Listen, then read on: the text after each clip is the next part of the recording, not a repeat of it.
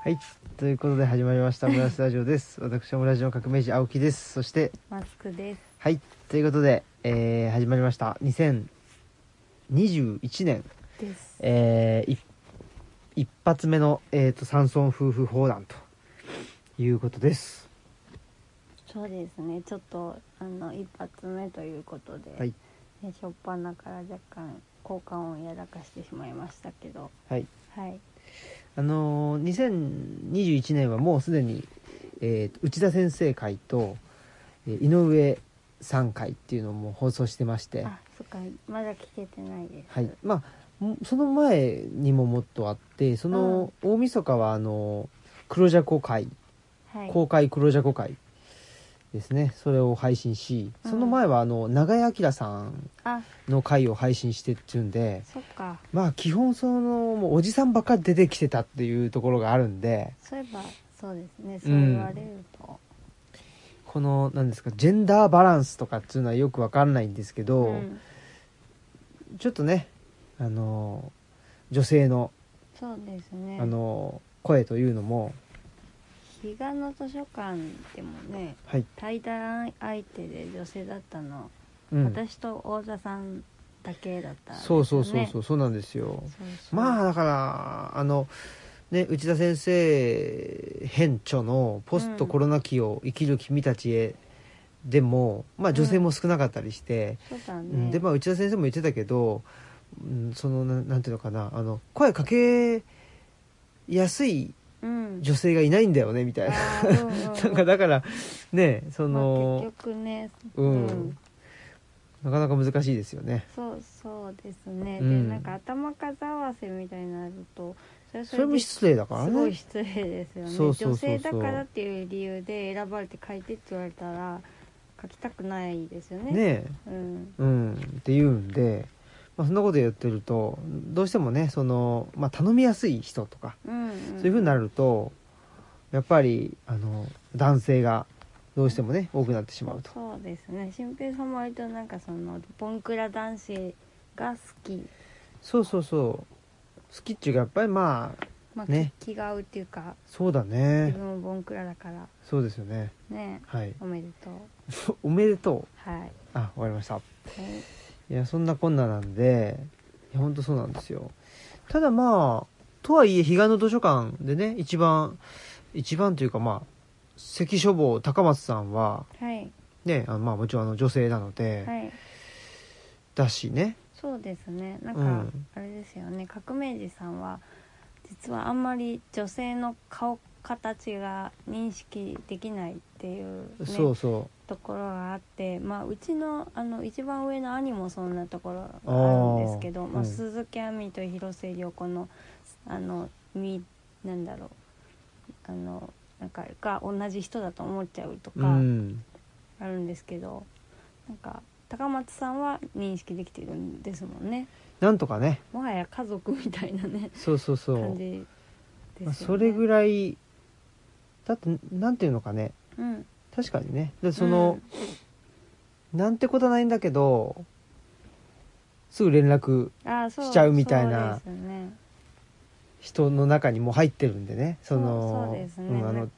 うんと高松さんとかね別にだから仕事の 話っていうか、まあ、本作る話以外もいっぱいしてるそうそうそうそますですねこの間、そのあの武田家が棚戸助ううんと、まあ、おしゃべりした時に「ん友達って一体な、何のことなんだろう?」って言ったら、うんまあ、イクミンがあの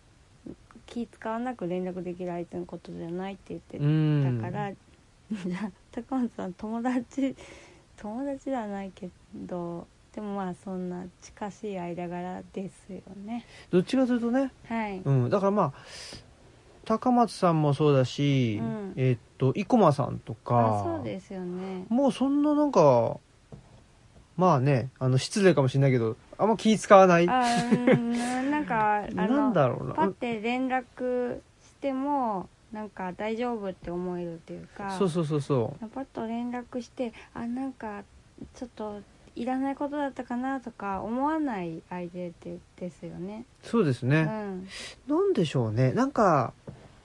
何なんだろうなっていうふうには思うけどもうそんなその、えっと、生駒さんも高松さんも女性だから、うんうんそんなになんていうか女性と仕事ができないとかいう仕事ができないとか、あとはねそのなんていうのあの女性全般に気使っちゃうとか、うんうん全然そういうわけではないんだけどそれは全然本当ないですよねないどっちかというと得意なんじゃないっていうねとこ女性っていうかまあみ妙齢の女性というかねうかんもしれないけど、でまああれでしょうねそのなんかあんま気使わずに言ってくれる人あーがやっぱり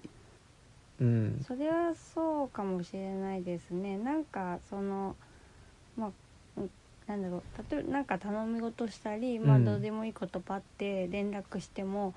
あの鬱陶しかったら 鬱陶しいって言ってくれそそうそううってそういそううのもあると思ううん、うんしねなんかその提案したらさ、うんいやそれはちょっと違うんじゃないとか言ってさ、うんうんうん言ってくれるような感じとかだ、から、まあ、言ってみたらいいやって言ってみてあの別に気使わないでなんかコメントくれるだろうって思いますもん ね。そうそうそう、だからまあ前の前のっていうかその僕去年の10月にねう、ん、あのまあ同じあの法人の中だけど、うん、ちょっと場所が変わったりしたじゃないですあかそうですね。でその前のところでもまあなんだろうな、まあ、特にその女性は働き一緒に働きにくいとか、男ス性の方があの働きやすいんだとか、あんまなかったりしたんで、なんでしょうねっていう感じただ,、だからこの彼岸の図書館のオンラインツアーっていうのを、まあ、昨年あの月1回ぐらいやらせてもらってて。その時にやっぱりなんていうのかな僕がああ面白い研究だなとかで、まあ、お話ししてみたいなというふうに思った人たちはもうほとんどやっぱ男性で、ですねうん、男性が多かったなっていうのは別にそれもねうんもちろん男性だけと限ったわけじゃないし、うんうんうんああのトークイベントに出てくれたので女性だったのは磯野さん磯野さんとかねうんとは思いつついやなんかこれ難しいですよねこの前、うんあのなんだったかなあの僕の大好きな、うんまあ、歌手の人なんですけど、うん多分あんま知らないかもしれないですけど、うんあのえっとエイトっていう人がいて、うんちょっとねあの、うんなんていうかなま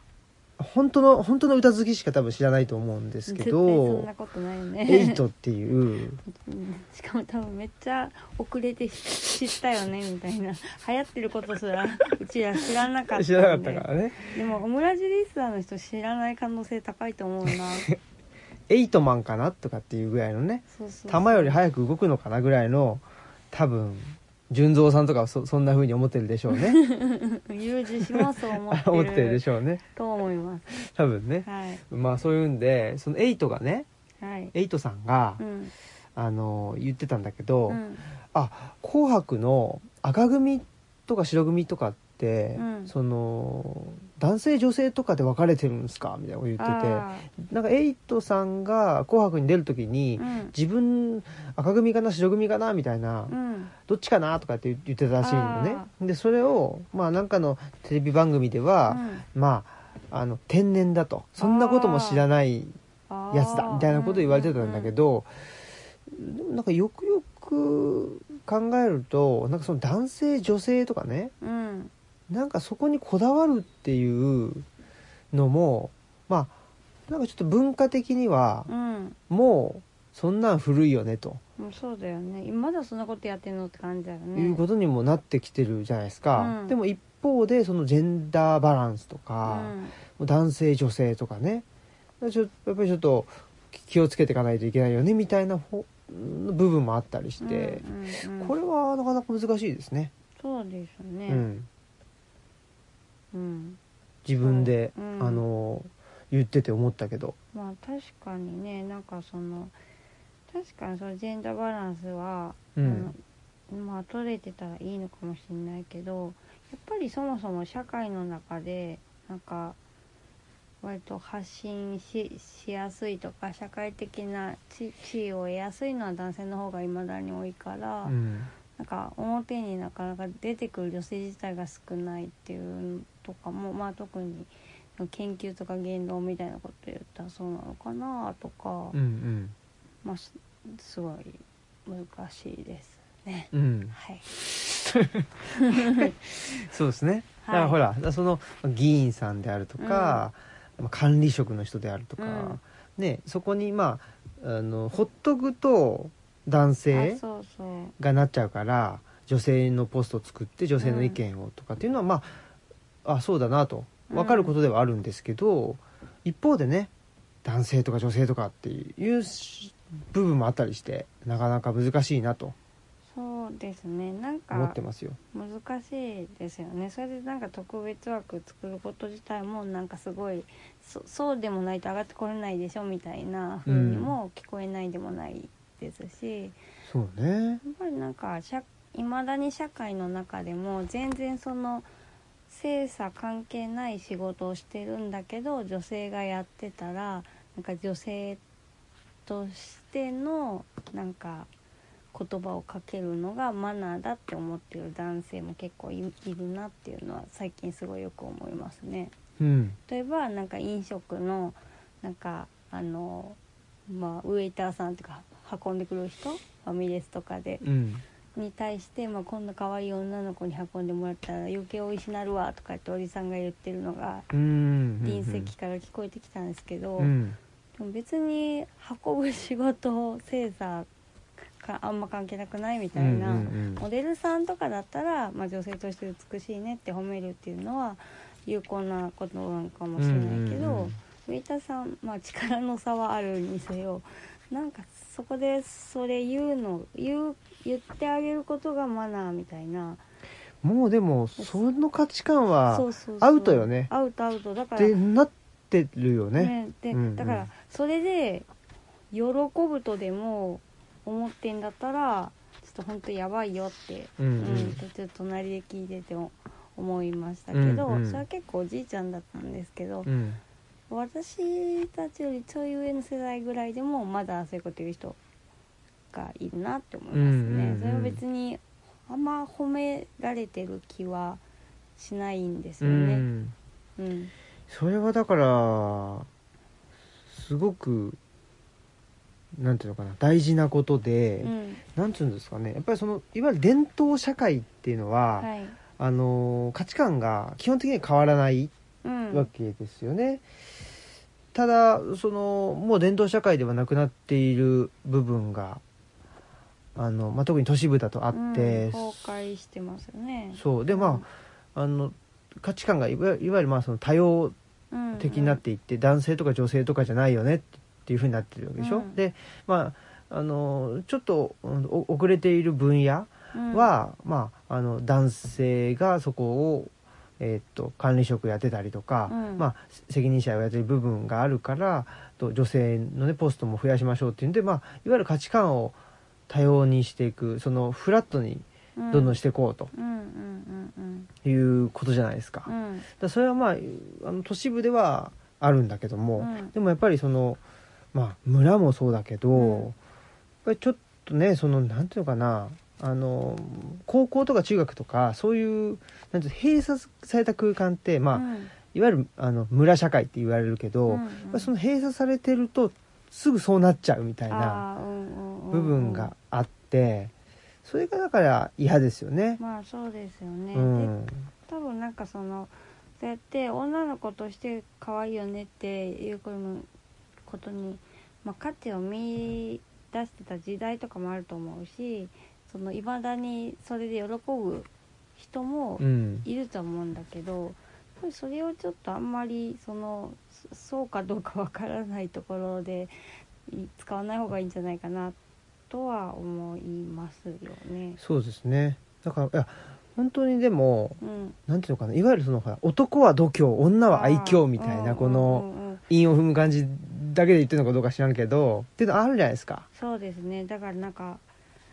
同じなんか例えば朴突としたキャラとかでも、男の人だったらすごくそれがいいねみ,、うんたいになるんだけど女の人があんま割とブスッとしてたら可愛くねえなとうか、んなんかえ偉そうだなとかうん批判批判 うんちょっと韓国語みたい批な判韓国語みたいになっちゃった批判さんみたいになっちゃったけどキム・ジヨンみたいなんなかねそうそううそうんなんかねそういうのもやっぱりいやそれもあるし、うんあるあただるなとかその僕なんていうのはどっちかというとなんて言うんだろうな、うんそのほらまあうー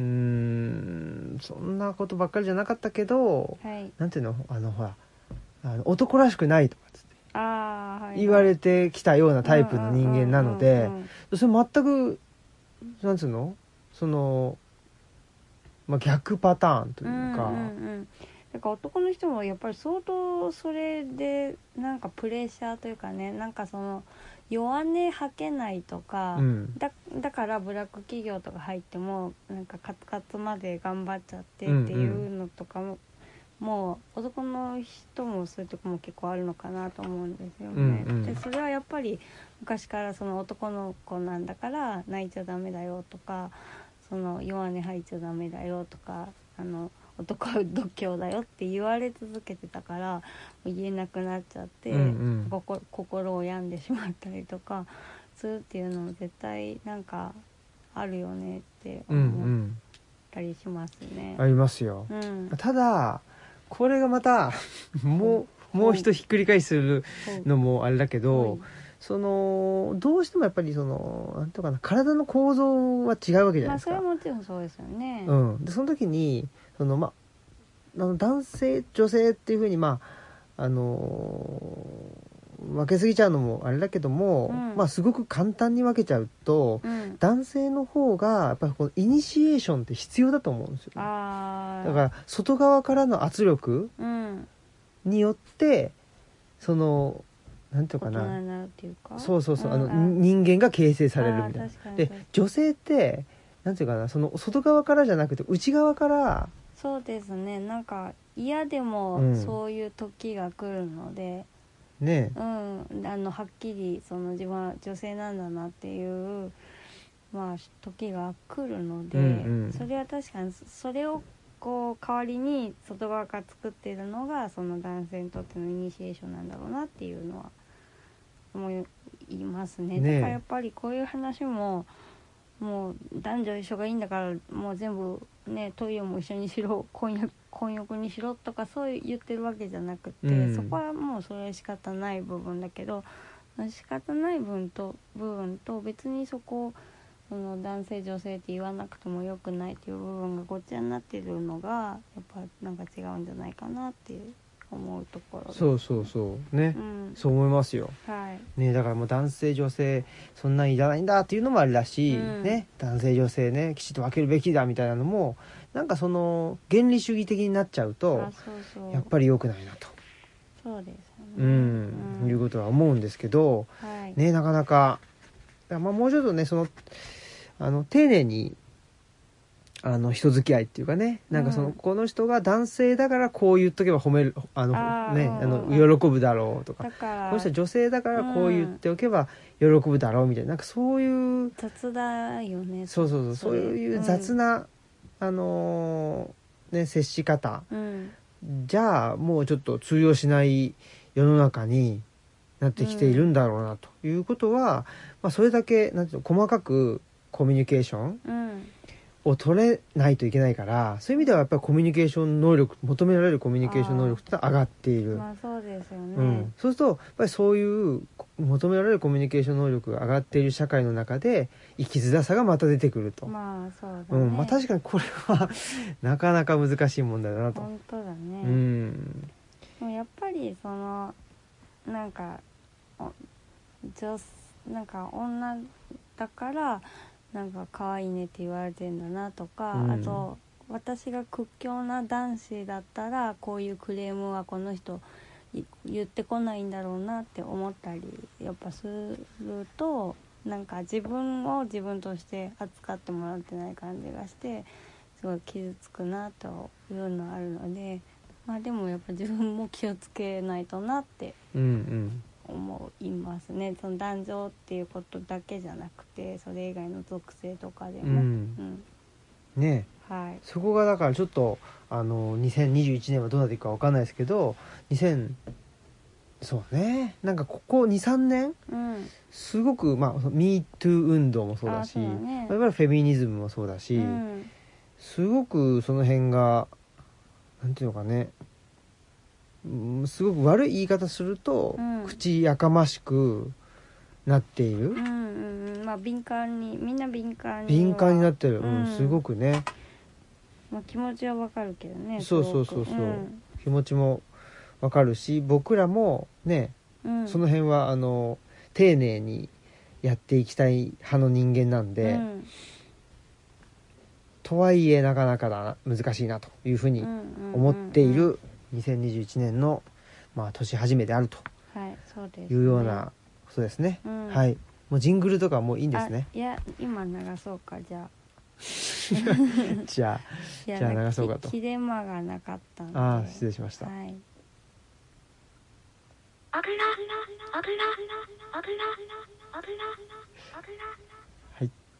オクラ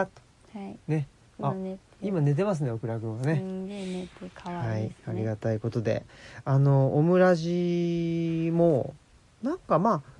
全国で、うんまあいや全世界でね、5人ぐらいうん聞いてくれてんじゃないかなと思ってたんですけど、はい小倉くんが具合悪くなった時にねちょっと数名の方からうもん「大丈夫ですか?」と。あのねしねね心配してくれてんで、ね、あの山荘夫婦砲弾の時に床をガリガリやってたね、はいはいあの小倉くん大丈夫ですかというふうにも言ってもらってたんで、そうですよねまあ10人ぐらいはね聞いてくれてるのかもしれませんね本当ですオねムラジっつうのもね、嬉しいですうね、んまあでも本当にあのなんつうんですかねあの有名なね方々もうんオムラジにも出てくれていたりとかあそうですね本当にしてるし、まあ、有名じゃない人もいるんですけど別に有名不明はどうでもいいんでね、はいうん、ありがたいことではいでやっぱりこのなんつうんですかねあそうそういつだっけうん昨日かなうん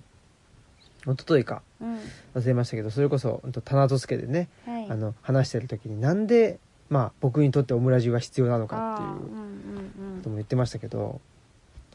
やっぱりなんでしょうね普段気遣ってるからだっていうねはいことですね。なるほどね、うん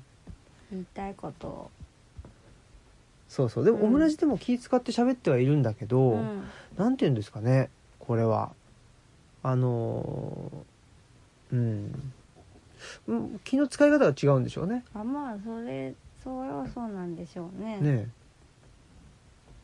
そうかもしれないですねはい、わかはりいましたまあそんなことでね、えーオムラジも引き続き続けていこうかなというふうに思ってそうですね今年もいろんな人に出てもらえたら嬉しいですねねあのポストコロナ期を生きる君たちへせっかくあはいの編集編集じゃないわ執筆メンバーにね加えていただいたんで、ちょっとそこら辺のあのーメンバーのね方々にあそうですねちょっとお声掛けして、まあ、それをネタにうんあのお話しするのもやりたいなとかも思いつつやり口をいつものやり口でそうそうそうそう、はいっていう感じでうんいいございますけどども、まあ昨年をを昨年はもう振り返ったか振り返ったねじゃあもういいのかな今年はいえーどうして行くのか行かないのかうんという感じですけど、なんか今年これをやりたいなとかいうことはあるんですかまあもう決め決まってることなんでから言ってもいいですかどうぞえっとルチャリブロをちょっとお結構改装したいっていうのがあって、 はいはいまああの私結構そういうのに取りつかれやすいんですけどはいなんかまお茶がなかったあこうしたいなっていうのがあるので、うんあのまあ昔トトロとかにも出てくるような和洋折衷の家ってありますよね、うんうんまあ、あの昔文化住宅って新しいそのい様式みたいな感じでい一時期流行ったらしいんですけどその昭和の戦後の文化住宅じゃない家でしあそょ、うですね大正時代かな、うん、うんうんぐらいの文化そうそう文化住宅っていうのは、だいぶちその戦後のねなんか我々がしてるその何ていうの6畳一間みたいな、うんうんうんね長あ屋のみた いな、ね、そうなんか長屋と団地のなんか合いの子みたいなやつではなくて、そうそうそうあのわ普通の和建築になんか洋洋館部分があるというか洋館っていうほど大きくないんだけど、そういう部分があるみたいなうんものに対してなんとなくちょっと好きだなってなんか思っているところがあるので、ちょっとで若干そういう感じになるかなと思ってます。うんなるかなそういう感じにしたいなっていうあそうそうした,、ところでしすねたいしもう大工さんにも相談してるから、実際進んでいくんですけど、うんうんでまあその時にちょっとあのただやってもらうだけじゃ、まあ、つまんないっていうかあれなので、まあ、あの誰か手伝いにねそういうあの大すごいあのすごい大工さんなんでうちの大工さんは、そうですうんねあの技としてもやっぱりねもうなかなか伝統その建築をねやあの直したり触ったりできるっていうね人も多分減ってきてるだろうしまだなんかめちゃくちゃ勘が鋭い人なので、うんうんうんもう話聞いてるだけでもすごい面白い話が聞けると思うので、まあ、その大工さんに会えるっていうのもすごい特典かなって思ってるので。そうですねだからまあ春ぐらいにできたらなと思ってまたちょっとちゃんと日程調整して募集するのでもしおなんか一緒に手伝いたいよっていう方がいたら一緒にあの体感してもらえたらなと思います。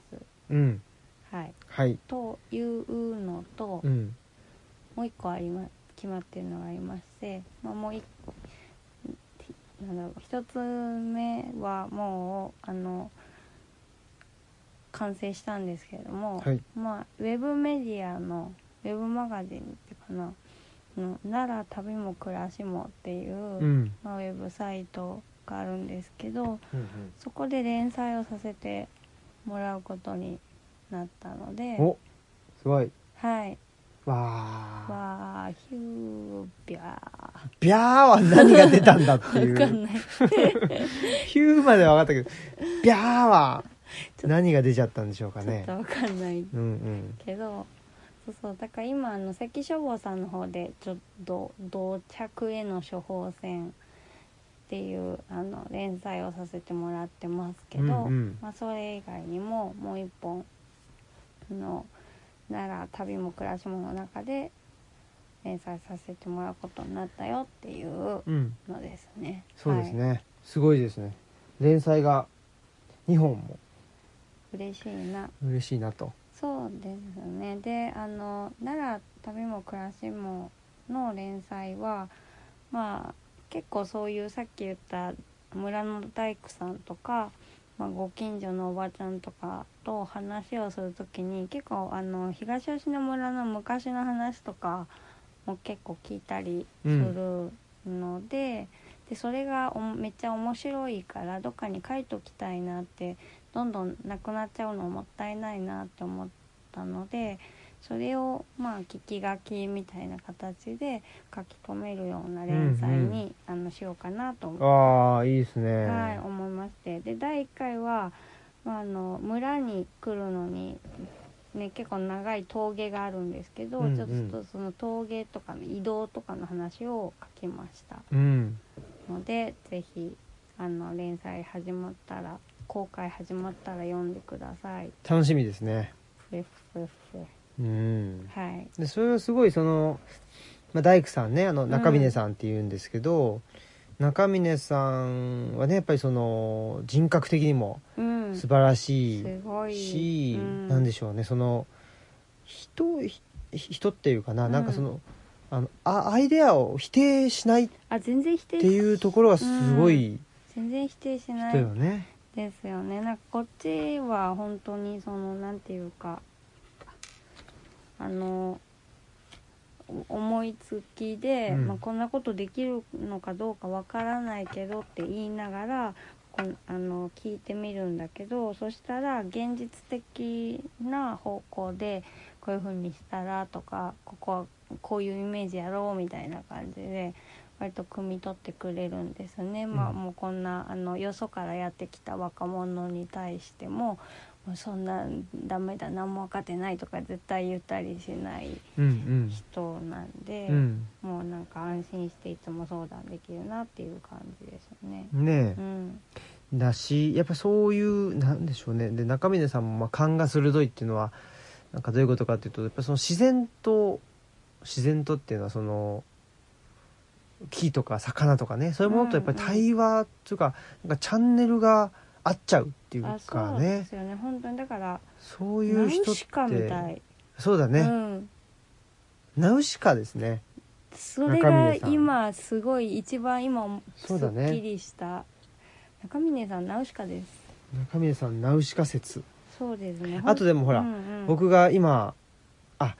これも多分ねみんな知らないと思うんですよねあの、僕多分日本で僕だけがもしかしたら今ハマってるかもしれないうん「あの鬼滅の刃」っていめちゃ うくちゃ流行っとるわ漫画があって、はい、あのほら炭治郎も、はい、ほら主人公ねそうそう匂いがねあそうだねじゃないですか鼻がいい鼻がっいいってていういうでなんかそういうちょっとあなんていうかそうななん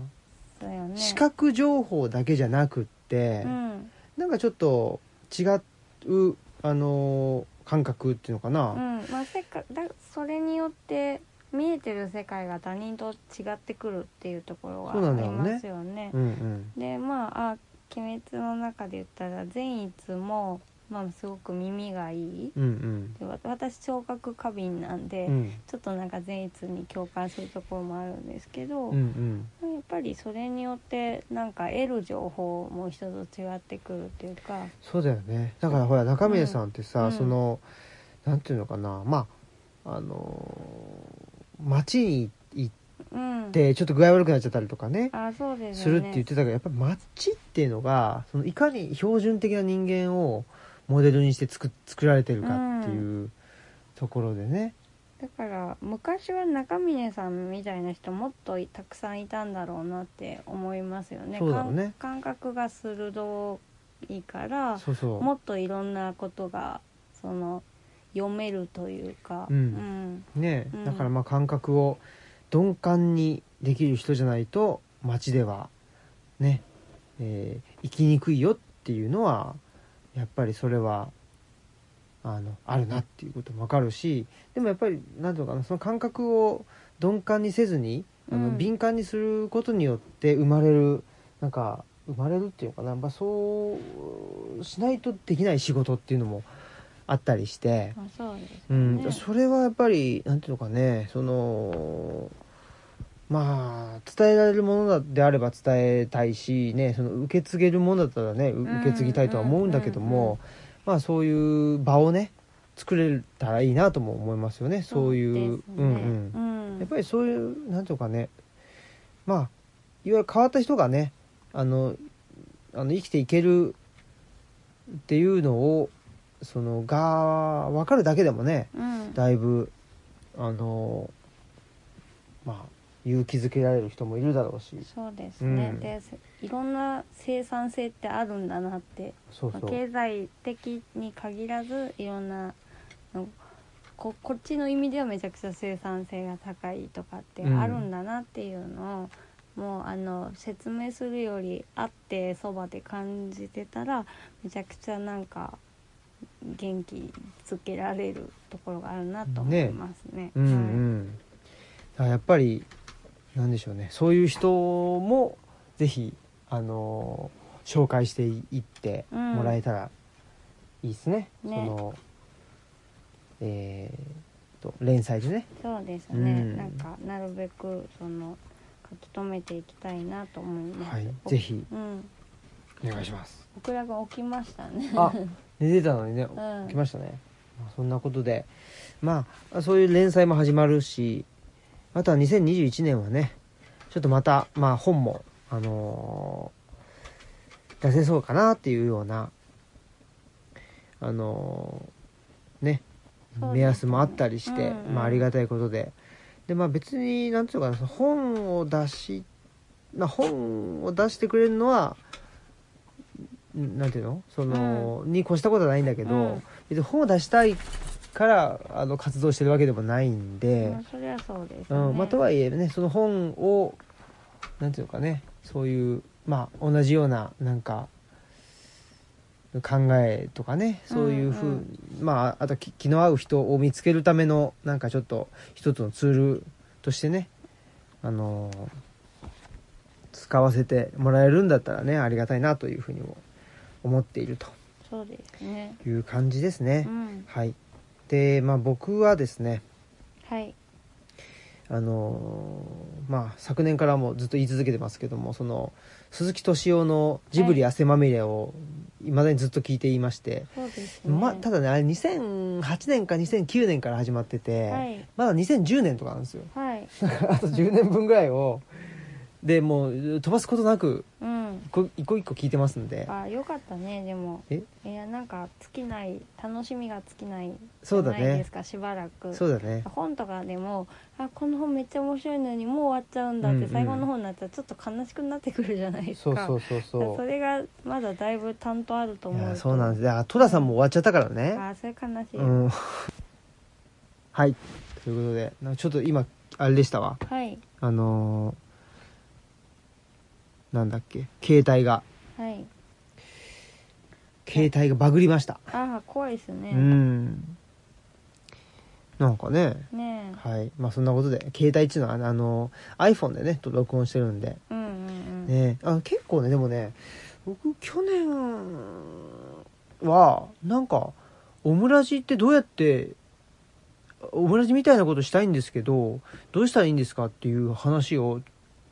何人かから聞かれましたねあそうなんですか、うんへえ別にねで僕全然わかんないから「うん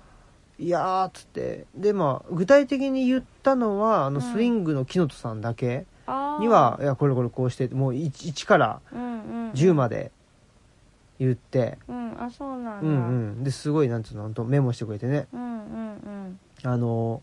去年、えー、と成功者さんでイベントした、えーうんイベントする前にね、うんうんあの木野さん喋ってっていうのはあったけど、うんそうそうあそうだたでもねやっぱりな,、、うんんなんだろうねあのこういう、まあ、ラジオなのか音声メディアっていうやつなのか、うんなんかわかんないけどなんかみんなやりたがってるところはあるみたいね、うんうんうんそうなのかもしれませんね、はいまあそんなことでうんうんそうなんだね、でもまあなんかねあの思ったよりうんあそういうことなのではいいいですかねはいはい。まあそんなことで、えーまあオムラジも続けていくよっていうことと、ね、本も出るよっていうことと、まあルチャリブロを改装するよっていうこと、はいなどなどですね。はいまあぜひ、えーお楽しみにしていただけたらなとはいいうふうに思っております。はいじはい。ゃあちょっとその鈴木敏夫関連ではい。お便りいただいて るので鈴木敏夫関連で ね。はい。はいあのお願いしますはいあちょっとジングルしますおね、はい。早っはいはいじゃあですねお願いしますえー読ませていただきます、青木さんマスクさん明けましておめでとうございます、はい。高田ありがとうご純ざいま三ですお、 待ってました純三さん。ありがとうございます。いつもね。 大好きだからもう、おオムラジへ郵送で投稿しますと鈴木敏夫のジブリ汗まみれについて語られるのを聞いてスタジオジブリの機関誌熱風かっこジブリとつながりました松江に熱風オーク書店があり12月号を入手しましたのでお持ちかもしれませんがお送りしますってことでおお送ってくださったんですねはい、ありがとうござありいます。がとうございます。熱風が非売品でジブリが関係する書籍などの他には広告が見当たらない様子なのと青木さんがオムラジオを自前で流すことで自由な発言の場を作っていることに共通点を感じます熱風の表紙にはスタジオジブリの好奇心とあります迷子多様な話題が取り上げられてジブリ作品が生まれる背景となっている好奇心の広さを感じますまた熱風12月号のこの人ってね名前なんて読むんでしたっけ青木青木治さん。あおさむさんだ向か向井と向井理さんと同じだねそうだよね多分ね、うんうんうんちょっと待って青木青木治さんじゃなかったっけないつも分かんなくなるんです青木理さんね、うん理さんあの理科の理と書いてね、はいはい多分おさむさんですよ、ね、だってだけどそうだけどね、の連載日本とせんえー日本人そうですね青木治さんあよかったはいよかった、日本人と戦後70年の対話のあ違う対談のゲストが斉藤光栄さんで、えっと、人新世の資本論について語られています対談の本文のタイトル部分に抜粋されている資本主義の行き過ぎが問題なのではなく資本主義そのものに問題があるや SDGs だから大丈夫という理屈で本質が見えなくなってしまうのは危険でありむしろ有害です101ページに書いてあるそうですということなど認識を新たにさせられましたこれから12月31日配信の「人新世の資本論」の黒ジャコ会を聞くのを楽しみにしています最後にコロナなど心配なことはいろいろありますが今年も良い年になりますようにということでありがとうございますはい純三さんもねいい年になりますようにねということでありがとうございます純三さんいつもいつもありがとうございます、ねえ本当にえでこの間なんかね、はいはいニュあのニュースで見たんですけど大学生の女の子かなんかが、ー、うんもうなんかそのなんだろうグレタさんの話かなんかを聞いて、うんもう地球が持たないからもうあの大学を休学してあのそういう活動をするんだって言って、あの本当にそうしてるらしくて、でも親からは卒業してからでもいいんじゃないのって言われたんだけどそれじゃあもう間に合わないんだって言って。おそういう活動をしてるらしいですーよ。うはあ、ん、あのマスクさんはグレタさんについてどう思いますか、そんなに詳しくないけど、ういん、やでもうんうんなんなんていうかねでもよよかったなって言ったらでもなんか変なんだけどなんかあの若い世代ででそれをはっきり言う人が出てきて、うんでそれにしかも影響されてそういう子も実際に出てきてるからうんでもなんかそうごめんごごめんって感じもあるんですよねうグんレタさんに対しグレタさん世代に対してうんうんごめんっていうのめちゃくちゃあるけどでもなんかあのそうしてくれてありがとうっていうのもありもあるなっていう感じでうんなんかもっと失望させないように自分たちもできることしないとなっていうのもすごくあるありますね。ううんん、偉いですねえ何がですかいやそのなんていうの、うんあのーね下の世代の人たちにねうん対して申し訳ないなと思っていると、そらもちろんもねうそと思いますけどねめっちゃ、ううんん、う素晴らしいですねやっぱりねなんかもっとできることあったんじゃないかってそれをしてこなかったからこうなってて、うんうんもう我慢ならねえってやっぱなったんじゃないかっていうのは、ううんうんんあるのでうんでまああれですよねコロコロナポストコロナ期を生きる君たちへの最初で斎藤浩平さんも、うんこれ大人のせいだからってうんう言って、ん言ってるけど、まあ、それすごいわかるなって思いますね、ごめんみんなって感じ。うんううんんまあね、まあ、そういうことではあるんですけど、うんじゃあまあ何したらいいのっていう話にもなるじゃないですか、うんうんまあ、そこがなかなかね難しいなといううんところではあるんですけど、あのまあ、黒ジャコ会でもねその辺で、まあ、あんまり具体的にじゃあ何しましょうっていう話にはなんなかったんですよ。うんうんなんないけどまあでもなんで、まあ、こういう環境問題うん環境問題がやばいよとうんいうことがまああのーすごくあの多くの人のなんていうのあのーえーまあ常識うんになったのであればあのーよかったなというふうにも思うんですけど、うんやっぱりでもなんていうのかねあのまあ僕らっつうのはその東吉野に村にねあの越したりして、まあ、かといってなんていうの、そのほらいわゆる意識高いみたいなうんま見る人から見たらどう思われるかわかんないけど、うんそんなに高くないじゃないですか、あ高くないね言ってみても、うん言ってみても。うんでなんつうのかなまあいわゆるビーガンをしてみたりとか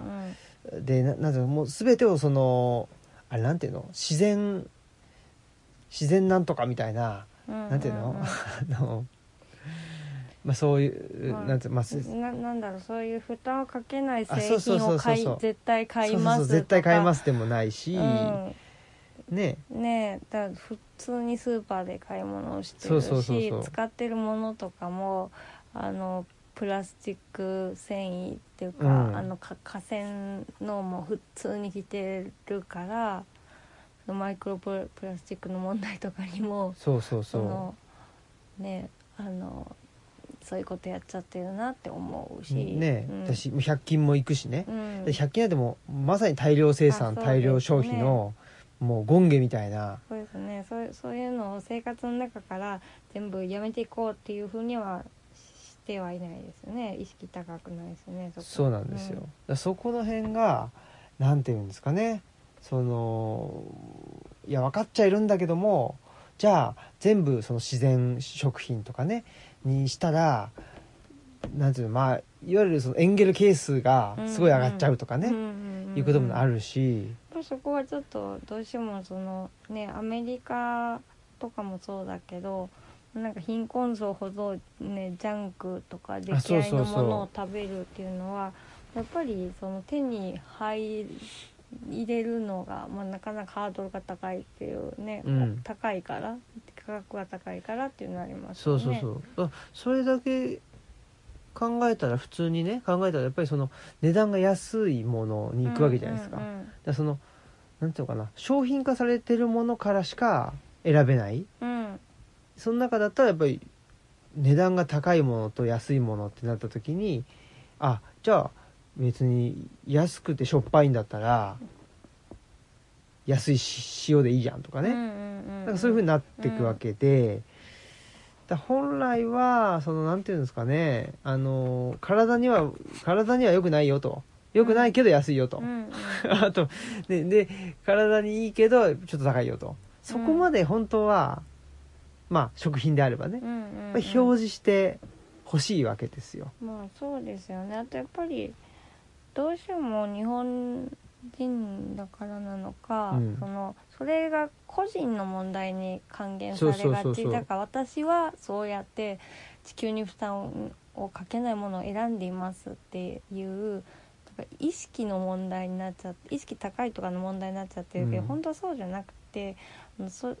そういうものを選べるように国が補助金出してそういうものを安い価格で買えるようにするとか基準をしっかりするとかあそうだよね、まうあ、ん一つはそうだよね、うんそのなんていうのもう国に入ってくるとか時点でうんもうある一定のラインを引いて、うんそうそうそうこれ以上そのここれよりもし下っていうかな、うんうんこれは人体に害があるから、うんまあ、いわゆるそのトランス脂肪酸とか、まあ、有名だけどそあ,、うですよねあいうのは入れませんとつつく入れないし国内でも作っちゃダメなんですっていうふうそですにねするとかっていうのは一つはあるし、うんもう一つはそのやっぱり、ね、意識高いとか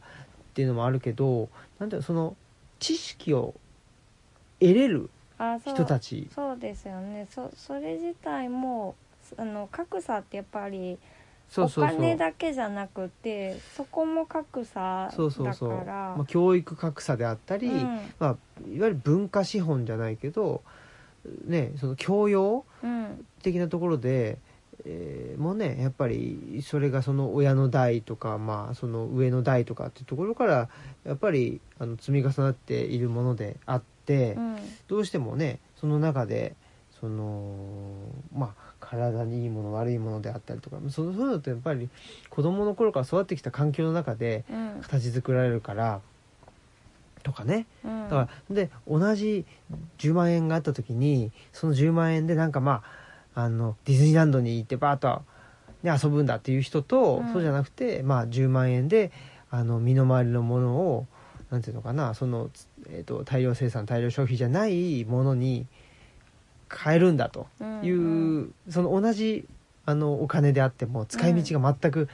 違ってきちゃうっていうのを、その人たちだけのせいにしてしまうと。うんあでそれはうですねおかしいよっていう話うんですよねそうそうそうそううんだからそこも含めてやっぱりんねそそこがう,、あのいかうまくいかなかったらやっぱり国民の体も、うんうん的にも良くないしとか、まあ、あの教育もそういうのちゃんとしていかないととか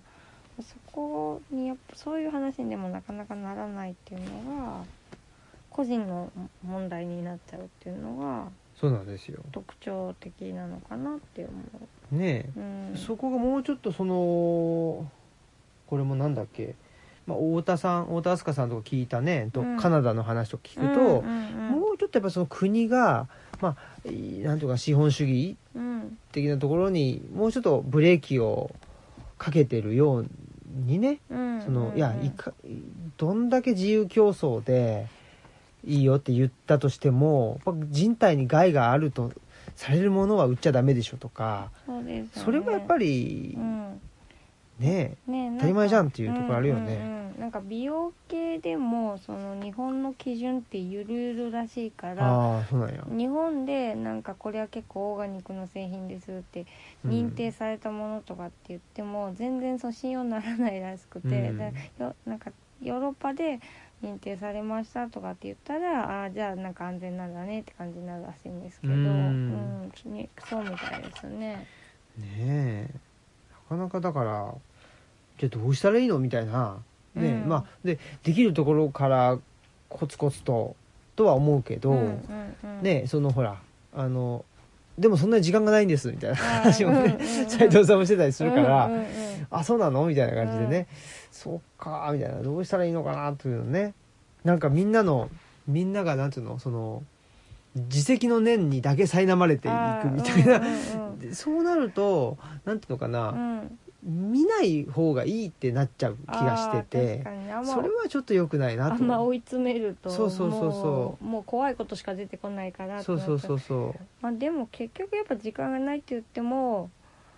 ど大革命起こせないからできることしかやるしかそうなんなでいすよとは思ってるのでそうなんだけどそのなんていうのできることっていうラインうが、ん、多分甘いよっていうあ話なんでしょうあ、ね、うんうん、だからそれを考えたらなんかとりあえずみんなねあのー東京から出てくとかねあそうですねあ そういやとかねう、んそれぐらいの話よね、うん、と思っちゃうんだけど、うん、ってなっちゃいますよねねでもそれはちょっとねやっぱ現実的じゃないし、とかっつって、うんうんやっぱり思っちゃうんでだからあのまあねその僕はもう本当に斉藤さんの言ってることってすごくあの賛成なんですけど、うんまあ、斉藤さんが言うようなその資本主義の行き過ぎが問題なんじゃなくて資本主義そのものに問題があるんだっていうことは、うんまあ確かにそうなんだけど、うんでもやっぱり僕は現実問題としてじゃあどうしていくのって言った時にやっぱり資本主義の行き過ぎを是正するっていうことが一番うんあの現実的だろうというふうに思うので。まあだから、まあ、斉藤さんがよく言うようなねその SDGs の話っていうのも、まあ、SDGs でうんうんなんていうのそこのちちっちゃなところをクリアしとけば普通に今まで通りあの企業活動もししてるしとかってなっちゃったらそれはおダメだけど、うんだけどやっぱり SDGs っていうので、まあ、その世界のあの貧困の問題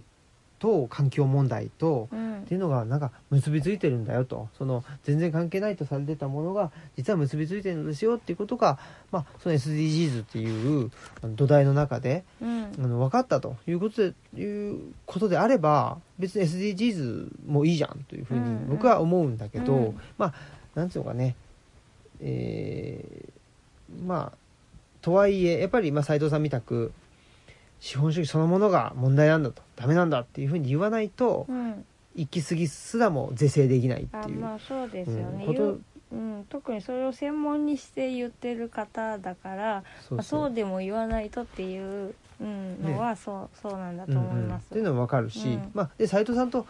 話すとねうんそんなになんていうのもう本当に資本主義をもう暴力革命によって打倒しなきゃいけないんだとかいううん人では全然ない、うんまあこれは、えっと合わなくても分かるんだけど、その、うんうんねあの本読んでも全然そんな本でもないし、うんだからっていうのは分かるんだけど、うん、やっぱどうしてもねなんかその自分たちの、あのー負い目ばっかりがなんか増幅されていってしまってっていうことになるともうそんなの別に何と聞きたくもねえよとうんいうことになっちゃうとんんちょっとね、あのもったいないなというふうには思っていると。うんうん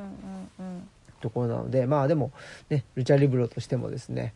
えー少しずつでもできることをねやっていきたいなとはい思っていますね。そうですね、うんはいまあ何します、何する何しますいやままずはやっぱりその100均のものを使わないとかねうんあるんじゃないかなと思ったんだけうど、んうちのその法人法人というかうちの事業所でさうんそのやっぱり障害のある人の仕事とかっつうと、うん100均の仕事っていうのがすごい入ってくるんだよあーうんうんうんだからちょっとこのこれをどうするかっていう、うんだから個人的にはそういうとこですよね、うんその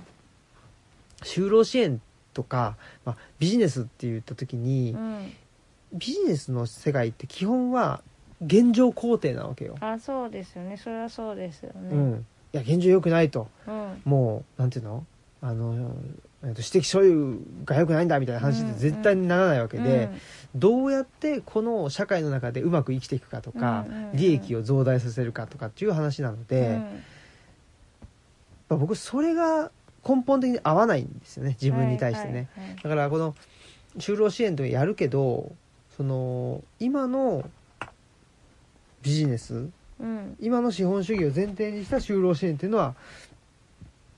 可能な限りやりたくないとうんいうふうに思っているんでただそれってしその就労支援もそうだし福祉っていうものもそれで成り立つのかどうかっていうふうに、うんうんうんうんで、まあ、その福祉それで成り立たない福祉っていうのはその資本主義を否定したら成り立たない福祉うんなんていうのはもうやっぱりあのやめた方がいいとう思うんですよんそうです、ね、じゃあ資本主義を否定した中で福祉っていうのを成り立たせるためにはどうしたらいいのかとかね、うんうんうんうんやっぱりちょっとそういうなんていうのかな話の前提うんが今までやっぱり資本主義国民国家っていうところに乗っかっての自由であったりうん責任であったりっていうところだったと思うんだけどその土台がない状態で自由とか責任とか福祉とかうんってどういうものなのかなっていうのをちょっとイメージうんうんして、で少しずつでもまあ言葉にしたり、えっと、実際のねあの活動の中で、うんえーまあ、そういう場を作ったりとか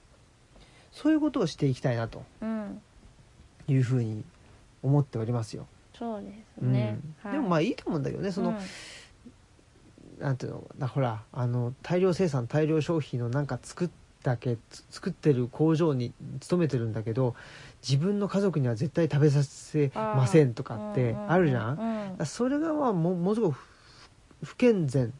だと思うんだけど、一気に変えるっていうことがなかなか難しいのであれば、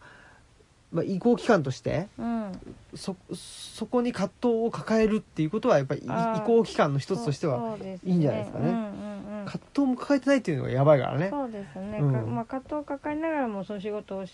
ていくうちにもしかしたら何かそれがなんか何かのタイミングで突破口になるかもしれないですねそうそうそうそう、なので、うんやっぱり葛藤をしするっていうのはすごく大事なことだと思うんですよね。だから僕が、なんていうのその全然賛成してないけど就労支援就労支援自体には賛成してるけど、うんうんそうんの資本主義的就労支援っていうのにはうん全く賛成していない、まあ雇われることがゴールみたいなねそうそうそうそ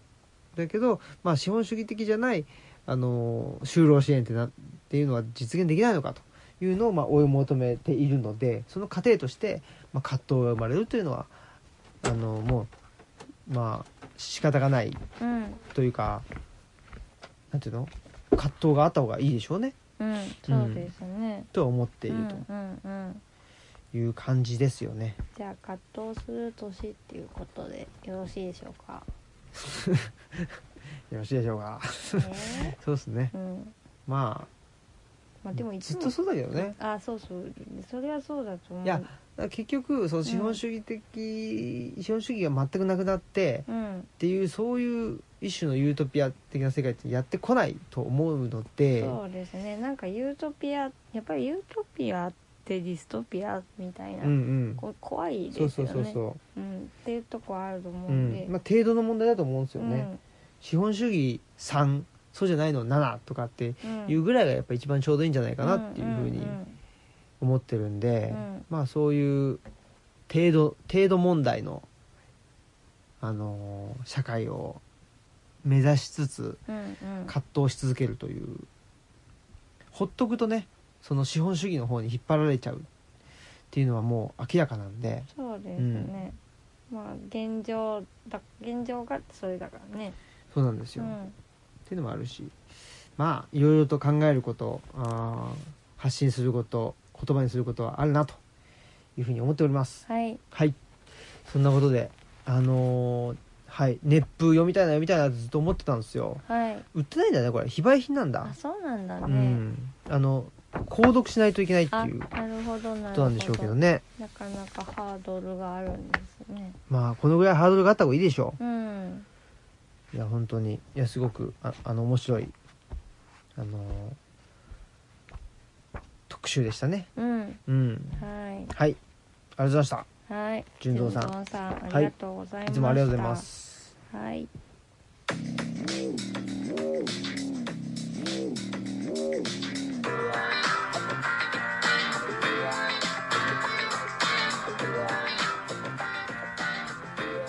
はい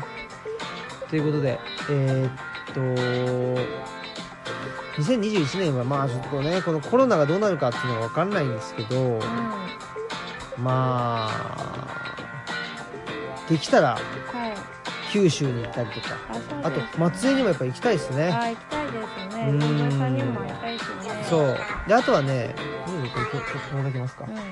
あとはその高知ね、うんあやっぱ白岩さんにも会いに行きたいあ、なそうといでうすところねがそうですねあってはいあのこ2021年行きたいところはい3つとはいやったらやっぱり1つは九州ですねうん九州、えー島根うんえー高知うんというところまあ3つまあなかなかね、えー難しいかもしれませんけどもそういうふうに思っておるはいということですねねはい新潟新潟にも行きたいですけどねあそうや新潟も行きたいんだね、うん新潟も行かなきゃいかんですようん行きたいところがたくさんあるうん、まあね嬉しいことですよはい、はいまあちょっと今年ね、えー出す予定の本をあの携えていけたらいいなというふうに思ってますねそうですうねん。ぜひ直接もお会いできたら、いいですねうん、はい嬉しいなと思います。あとはやっぱりルチャリブロね、まあ、改装っていうのもありますけど、うんやっぱりもうちょっとなんつうんかなあのーなんでしょうね、はい、もうょちょっとその手を入れたいっていうふうに僕は思ってて、はいはい、うん、どこになんか、うんいやもう全体にあのあ全体にまんべんなくっていうか、あ、はいはい、そのなんていうの、のかなあのーあこんなこんなとこあったのみたいなうん、のをなくしたいっていうのがあっああ、てはいはい、全体に目を配るっていううか、んうん、なんかもう本当になんていうのかな別に何かを作るとかうん、回収するとかじゃなくってもいいので、ちょっとねあのーゴミを拾っておくとかうん、あのー薪の位置を直しておくとか、うんそういうぐらいでいいんでちょっとそういうのからしていきたいなとも思うしうん、はい、あと料理ねあ、そうです、ね。頑張りたいですよはい、と思ってますはい、はいそんなことでえー、オムラジのお お相手は、えーオムラジの革命児青木とマスクとオクラとカボスでした。さよなさようなら